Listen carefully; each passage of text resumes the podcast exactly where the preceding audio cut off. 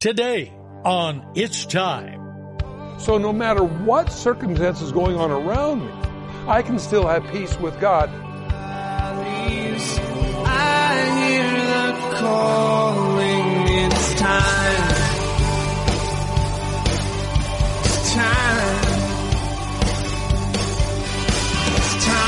It's time. It's time. Welcome to It's Time, the daily Bible teaching program of Mike Kessler, pastor of the River Christian Fellowship in Twin Falls, Idaho. Today, we're going verse by verse through the book of 1 Timothy. So, turn there in your Bibles as we join Pastor Mike. It's time these wounds to heal. All over the mountains and all over the valleys. Here's one. Have you ever done this? Have you ever went down and bought a new refrigerator, and then the next day they go on sale for half price? I have done things like that. You know, you've actually experienced this, or somebody is moving and they go, do you know anybody that's wants a almost new refrigerator for $100? We're moving and we can't put it in the moving van. And you go, oh, I wish I wouldn't have bought that.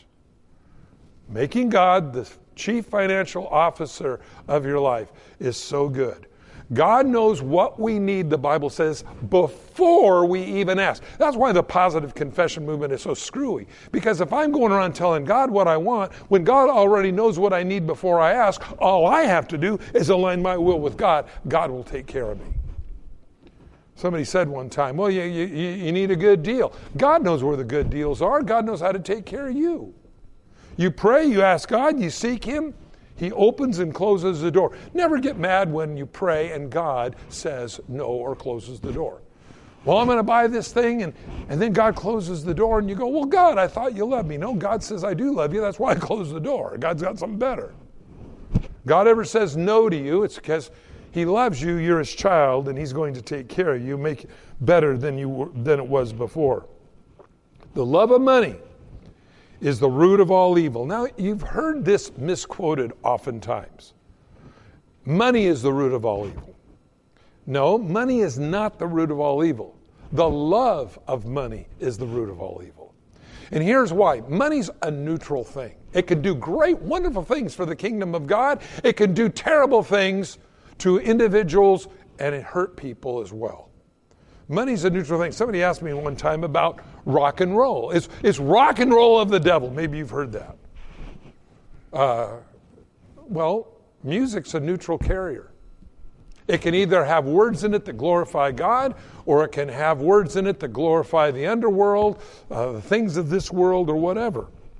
So money's a lot like that as well. Money is a neutral carrier. It can do great things for kingdom of God. It can do terrible things and hurt people as well and destroy the individual that has it. So he says the love, and if you like to underline things in your Bible, you might want to underline the word love, because again, that's your affection.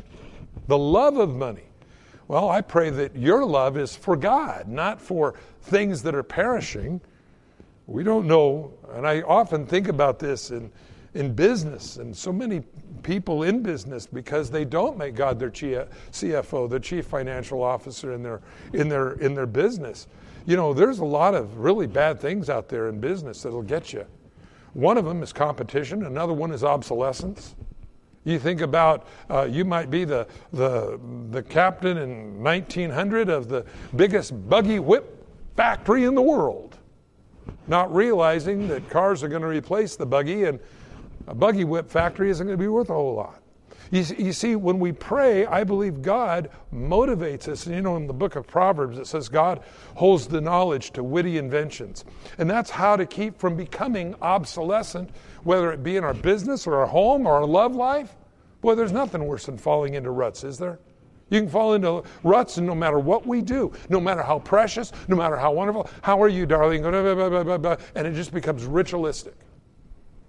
Well, again, inspiration comes from God. Communication is that part of God because it reflects the value system of God. Notice he says, if you like to underline in your Bible, again, underline the word love, the love of money, not money itself, but the love of money is the root of all evil. for which some have strayed from the faith in their greediness and pierced themselves through with many sorrows. Oh, my goodness. This doesn't sound like a good thing at all, does it? You want to say, well, I want something that's going to be good for me. You know, money can take your heart away from God.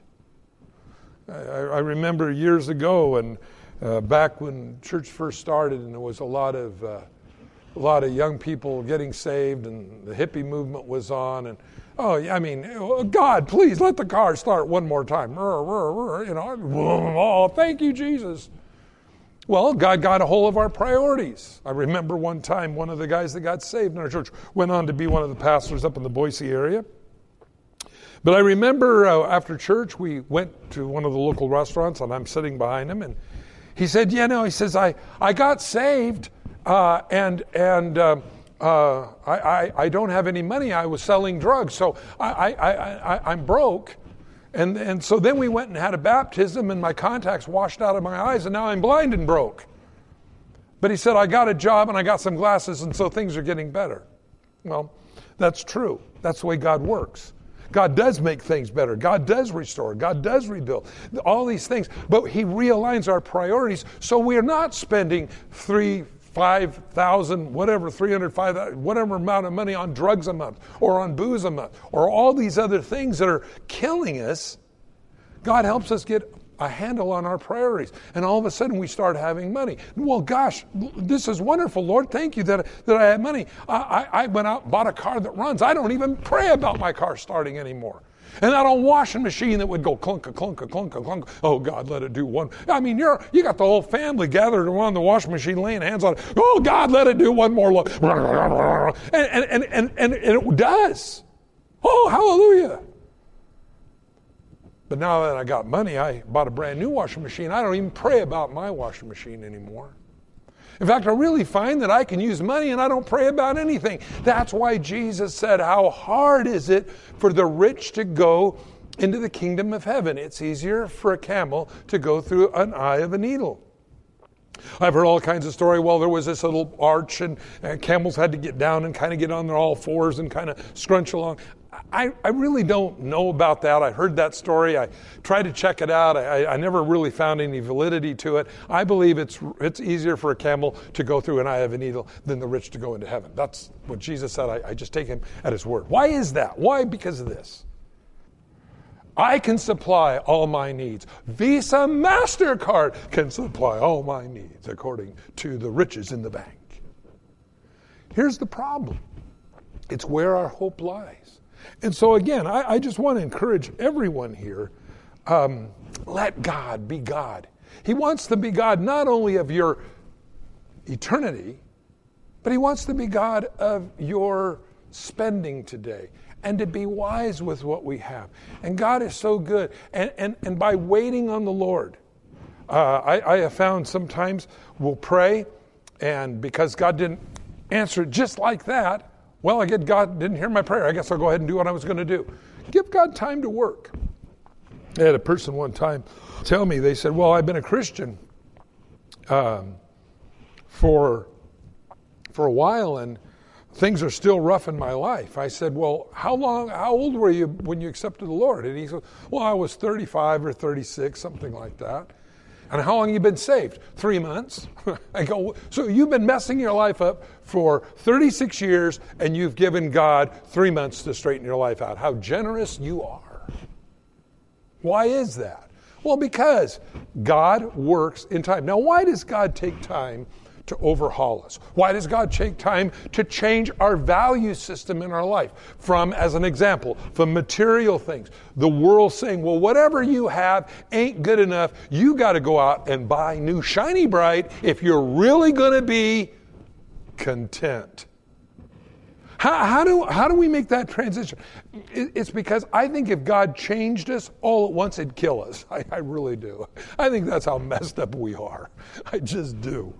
But God in his love knows how to meter out to us what we need to change in our life. Because the reason why, again, is because life and who we are is so complex. And again, we realize this, that one area of your life directly affects another area of your life, which affects another area of your life. And pretty soon you have this giant mosaic of every piece having an interaction with another piece. That's why I love God's loving scalpel that goes through and takes out the stuff that doesn't belong.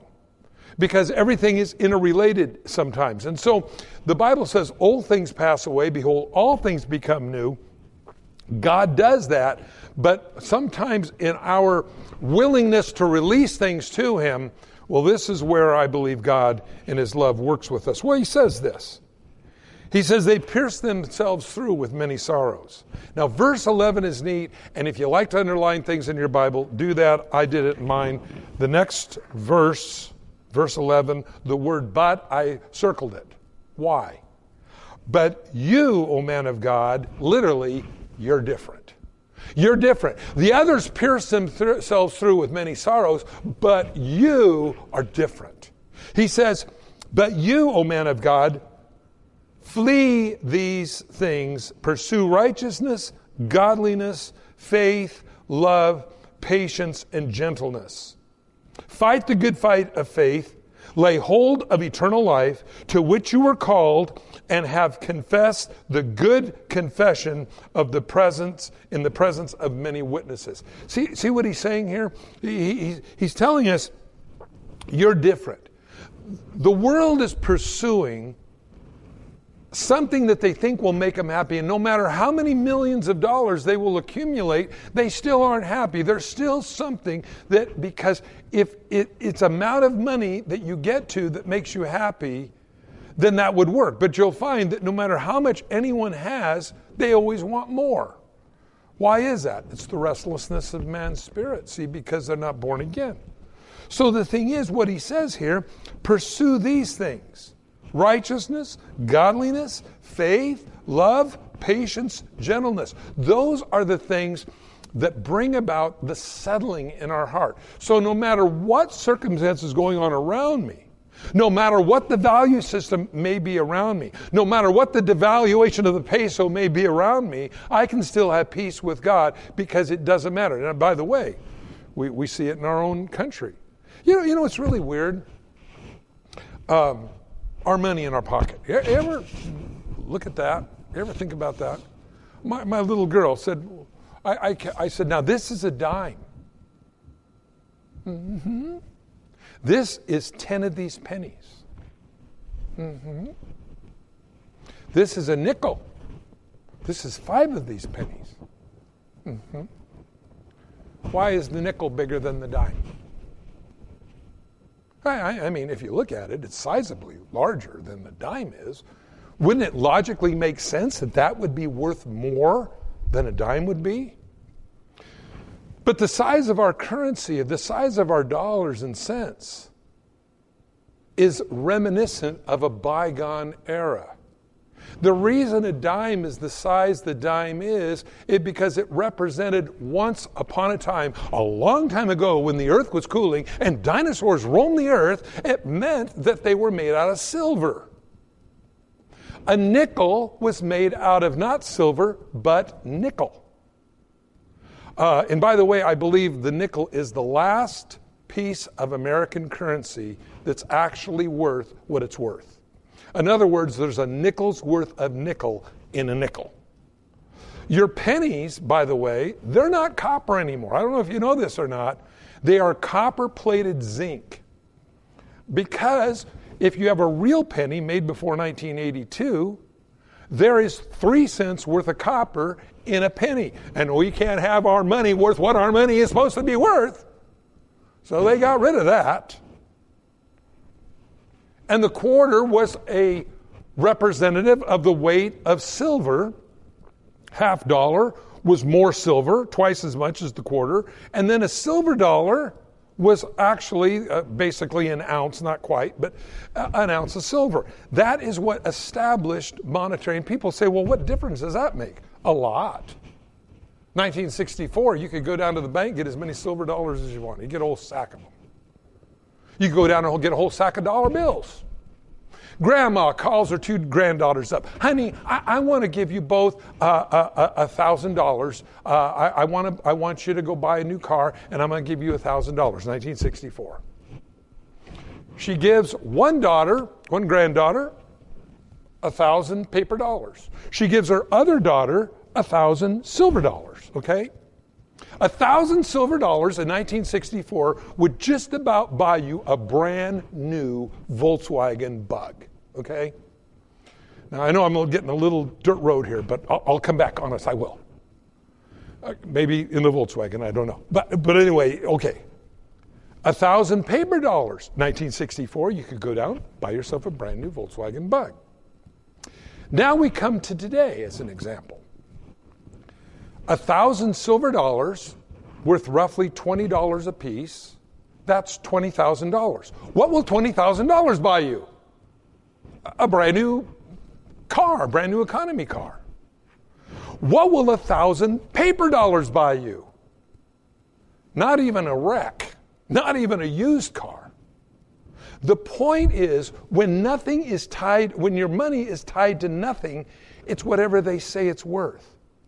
The last thing I want to do is have my value system as a Christian tied up in a system where somebody else says what value is. I'd rather go to God who says what value is. And God says value is people. You see, that's where he's telling us here. He wants us to realign our value system with God's, to fight the good fight of faith. Hold on to eternal life, which you were also called. Again, it's the only thing going from this life into the next one. I urge you in the sight of God, who gives life to all things, and before Jesus Christ, who witnessed the good confession before Pontius Pilate, that you keep this commandment without spot, blameless until our Lord Jesus Christ appearing, which he will manifest in his own time. He who is the blessed and only potentate, the great sovereign power, and the King of kings and the Lord of hosts, who is alone immortal, dwelling in inapproachable light, to whom no man has seen or can see, and to whom be honor, everlasting power. Amen. Paul is writing to Timothy saying, keep your priorities right. Don't let the world affect your value system. The world's value system will pierce you through with many sorrows.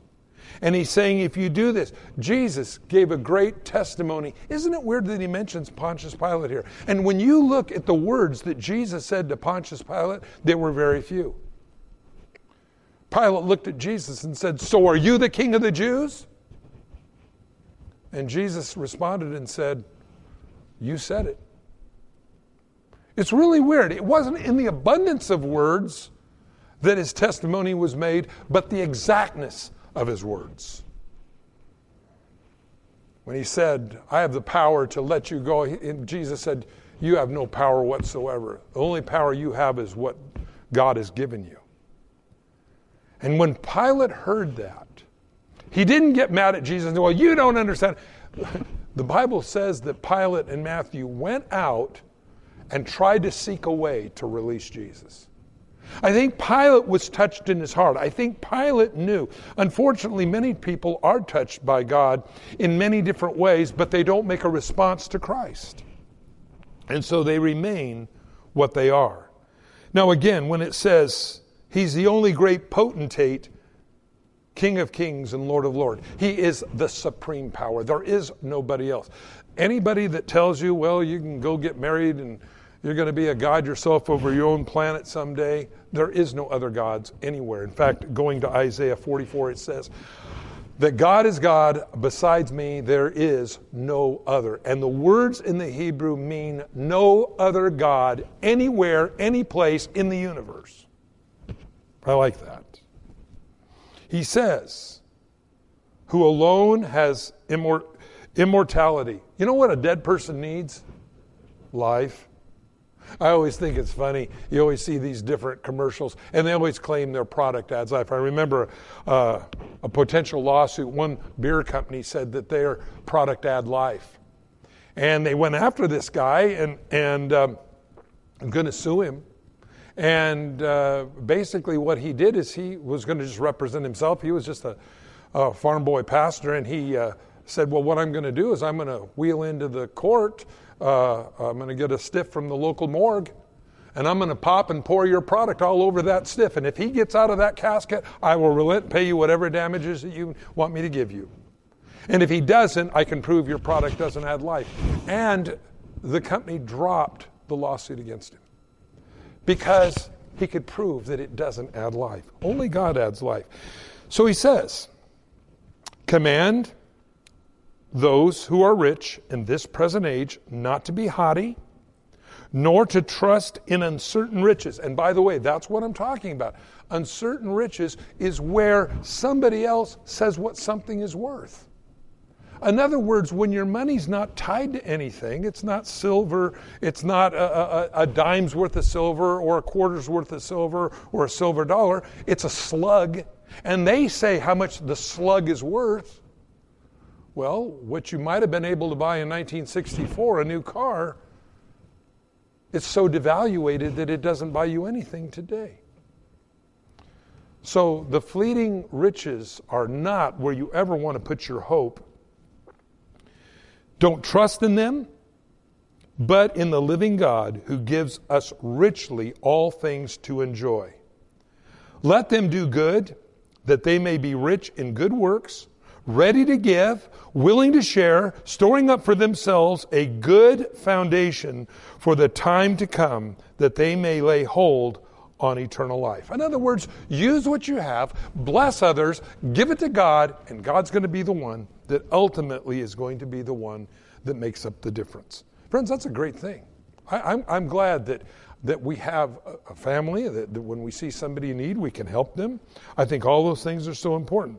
O Timothy, Verse 20, guard what was committed to your trust, avoiding the profane and vain babblings and contradictions of what falsely is called knowledge, whether it be science, whether it be the news, whether it be education. Be careful of those things. They try to take the place of true wisdom that comes from God. And in contradictions, which they call knowledge. By professing it, some have strayed concerning the faith. Grace be with you. Amen. He says, guard what is committed to you. How do we guard that? We guard it by faith, we guard it by action, and we guard it by doctrine. That's how we do. That's why we know what's acceptable and not acceptable. Letting God be God, so important. This morning is communion. And it is one of the most special things. I was raised in church, and I always understood the cup was Jesus' blood, but the bread was something that was a little obscure. But it's by his stripes we're healed. And you know, as I shared earlier, we're very complex. We're a mosaic. And if one area isn't working right, if the part of the puzzle is missing, it causes a problem in other areas. And I believe that's what the bread is all about this morning as we have communion. If you're a Christian, if you accepted Christ as your Savior, you're invited to break bread with us today. If you're not a Christian, before we go any farther, I'd like to pray. And if you'd like to receive Christ as your Savior, you're saying, my priorities are all goofed up. You just need to repent. Just let God do it. The Bible says stop living your way and let God show you what to do. Let's pray. If you need to get right with God, you just pray this. Father, I come to you in Jesus' name. And I invite you in my life today. I repent of the foolish way that I have lived. And I ask from now on that my life means something in eternity and today. And so I ask you now, as I commit my life into your hands, make me the best I can be for you. Fill me with your Holy Spirit. Empower me.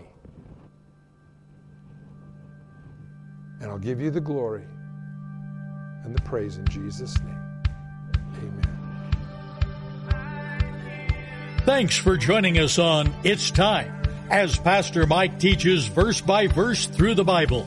If you've missed a program or would like to catch up, you can do so by getting it from the It's Time podcast in the iTunes store, or by downloading it from the It's Time website at the River Christian Fellowship.com. On behalf of Pastor Mike and the rest of us here at the River Christian Fellowship, thanks for listening, and tune in next time for It's Time.